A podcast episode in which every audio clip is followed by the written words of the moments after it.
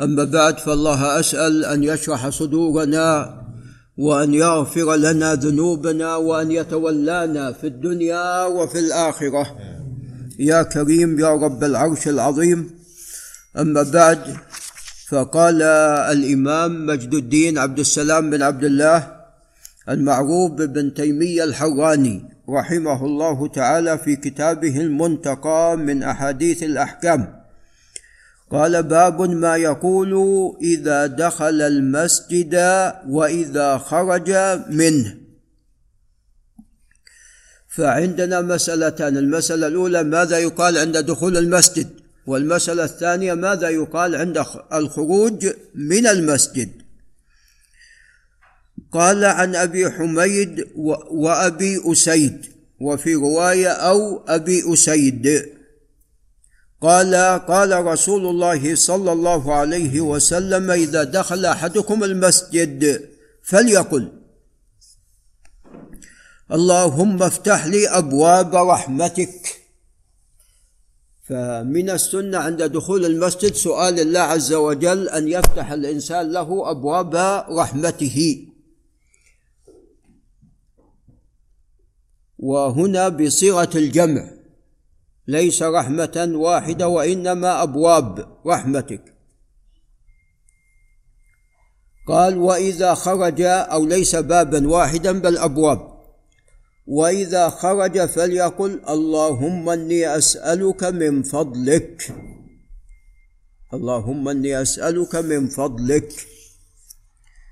فهذا فيه سؤال الله عز وجل من فضله إذا خرج من المسجد. إذا عند الدخول اللهم افتح لي أبواب رحمتك وعند الخروج اللهم إني أسألك من فضلك رواه أحمد والنسائي. وهو صحيح. نعم. وكذلك مسلم وأبو داود وقال عن أبي حميد أو أبي أسيد بالشك وهناك زيادة الصلاة عند أبي داود ولكن لعل ما في مسلم أصح. قال وعن فاطمة الزهراء رضي الله عنها وصلى الله على نبينا محمد أبيها عليه الصلاة والسلام. قالت كان رسول الله صلى الله عليه وسلم إذا دخل المسجد قال بسم الله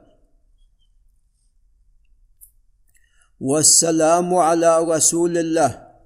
اللهم اغفر لي ذنوبي وافتح لي أبواب رحمتك. وهذا الخبر لا يصح. كما سوف يأتي. قال وإذا خرج قال بسم الله. والسلام على رسول الله. اللهم اغفر لي ذنوبي وافتح لي أبواب فضلك. هذا كما تقدم الخبر لا يصح. لأن من طريق فاطمة الصغرى عن الكبرى والصغرى لم تسمع من الكبرى. ولذا قال أبو عيسى وليس إسناده بمتصل قال باب جامع فيما تصان المساجد عنه وما أبيح فيها. نعم إذا عندنا أيضا مسألتان ما تصان المساجد عنه من الأشياء التي لا تليق سواء كانت حسية أو معنوية. وما أبيح فيها؟ الأشياء التي تباح. هذه المسألة الثانية. قال عن أبي هريرة رضي الله تعالى عنه قال قال رسول الله صلى الله عليه وسلم من سمع رجلا ينشد في المسجد ضاله فليقل لا أدى الله لا أداها الله إليك فإن المساجد لم تبنى لهذا. إذا الإنسان لا ينشد الضوال في المسجد فالمساجد لم تبنى لهذا وإنما بنيت للصلوات وقراءة القرآن. قال أخرجه مسلم كما سوف يأتي. قال وعن بريدة بن الحصيب رضي الله تعالى عنه أن رجلا نشد في المسجد فقال من دعا إلى الجمل الأحمر؟ فقال النبي صلى الله عليه وسلم لا وجدت إنما بنيت المساجد لما بنيت له. رواهما أحمد ومسلم وابن ماجه. فإذا لا يجوز للانسان أن يسأل عن شيء قد أضاعه. نعم إلا شيء يعني مضطر إليه كولده أو مفتاح بيته فالضرورة لها أحكامها. قال وعن أبي هريرة رضي الله عنه قال قال رسول الله صلى الله عليه وسلم من دخل مسجدنا هذا ليتعلم خيرا المساجد مواطن العلم. ولعل عبد الملك الباهلي ينتبه. المساجد مواطن العلم. ليتعلم خيرا أو ليعلمه. نعم. كان كالمجاهد في سبيل الله. نسأل الله من فضله. ومن دخل لغير ذلك كان كالناظر إلى ما ليس له. رواه احمد وابن ماجه وقال فهو بمنزله الرجل ينظر إلى متاع غيره. اللي ينظر إلى متاع غيره؟ استفاد المتاع ولا لم يستفد شيء؟ ما استفاد شيء. نعم لم يستفد شيئا.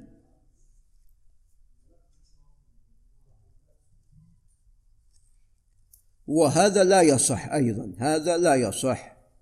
قال وعن حكيم بن حزام رضي الله عنه قال قال رسول الله صلى الله عليه وسلم لا تقام الحدود في المساجد ولا يستقاد فيها أي القود. رواه أحمد وأبو داود والدار قطني فالمساجد تصن عن ذلك. الحدود لها اماكنها نعم. وهذا أيضا لا يصح ولكن معناه صحيح. قال أخرجه أحمد والدارقطني والطبراني من طريق وكيع عن محمد بن عبد الله الشعيثي عن العباس بن عبد الرحمن المدني وهو لا يعرف عن حكيم بن حزام مرفوعا به. وجاء أيضا وهذا اختلاف على الشعيثي عن زفر بن وثيمة عن حكيم بن حزام. وزفر لم يلقى حكيم بن حزام ولعله أخذه من العباس المدني وهو مجهول. وجاء أيضا عند أحمد من طريق حجاج بن محور المصيصي عن الشعيثي بهذا الإسناد موقوفا على حكيم. قال عبد الله بن أحمد قال أبي لم يرفعه يعني حجاج. فهذا الخبر لا يصح أيضا. وأما السابق كالمجاهد فهذا من قول كعب الأحبار كما رجح ذلك الدار قطني. قال وعن أبي هريرة رضي الله عنه أن الرسول صلى الله عليه وسلم قال إذا رأيتم من يبيع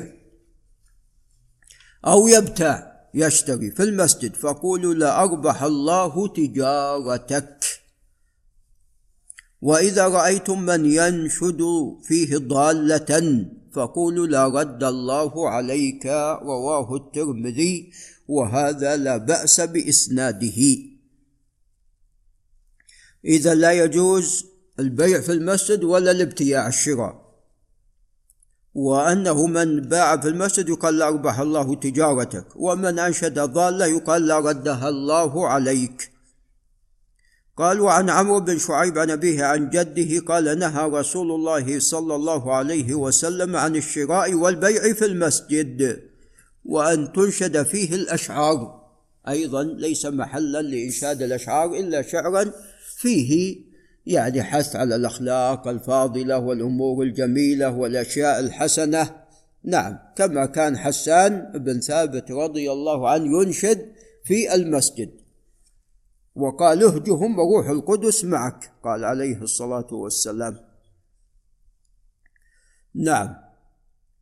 قال نهى رسول الله صلى الله عليه وسلم عن الشراء والبيع في المسجد وأن تنشد فيه الأشعار وأن تنشد فيه الضالة وعن الحلق يوم الجمعة قبل الصلاة. لا يجوز التحلق يوم الجمعة قبل الصلاة. نعم. لأن يعني الآن سوف تأتي الخطبة فأنتم اجتمعوا على الخطبة وتهيأوا لسماع الخطبة. نعم. إذا كان يعني تقام خطب قبل الخطبة إذا جاءت خطبة الجمعة ماذا يكون؟ خلاص يعني تأثيرها نعم وهي يقل. والإنسان يقول سمعت. خلاص أصابه الملل لكن إذا كان لم يسمع شيء يكون متشوق للخطبة. قال رواه الخمسة وليس للنساء فيه إنشاد الضالة وهو لا بأس بإسناده وعن سهل بن سعد رضي الله عنه أن رجلا قال يا رسول الله رأيت رجلا وجد مع امرأته رجلا. نعوذ بالله. أيقتله؟ فتلاعنا في المسجد وأنا شاهد. فإذا اللعان في المسجد هذا لا بأس به. كما حصل في عهد رسول الله عليه الصلاة والسلام. قال وعن جابر بن سمرة قال شهدت النبي صلى الله عليه وسلم أكثر من مئة مرة في المسجد وأصحابه يتذاكرون الشعر وأشياء من أمر الجاهلية فربما تبسم معهم. رواه أحمد. وهذا أصل في مسلم. هذا أصل في مسلم. ولعل نقف عند هنا. هذا وبالله تعالى التوفيق.